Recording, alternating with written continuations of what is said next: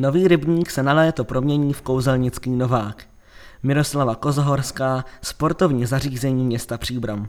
Součástí letní koncepce Kouzelnický Novák jsou nejrůznější sportovní a kulturní akce, promítání v letním kině, soutěže, speciální občerstvení a další atrakce. První akce s kouzelníky již proběhla.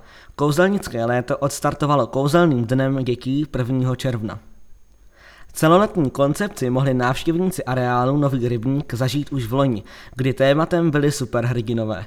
Letos jsou to kouzelníci a kouzelné předměty. Asi největší akcí léta bude kouzelnický Novák 15. července. Součástí bude kromě bohatého programu pro všechny věkové kategorie také desátý ročník tradiční Neckiády. Přihlášky jsou ke stažení na webu szm.pub.cz. Dále návštěvníky čekají magické bojovky, oblíbené středeční minidisko a další menší akce.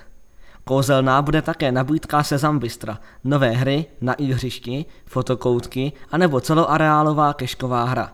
Tu zakoupí zájemci na vrátnici areál u Adventure Golfu.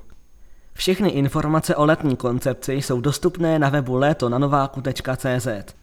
Generálním partnerem letní koncepce 2023 je Generali Česká pojišťovna, poradenské místo Špitálská Příbram.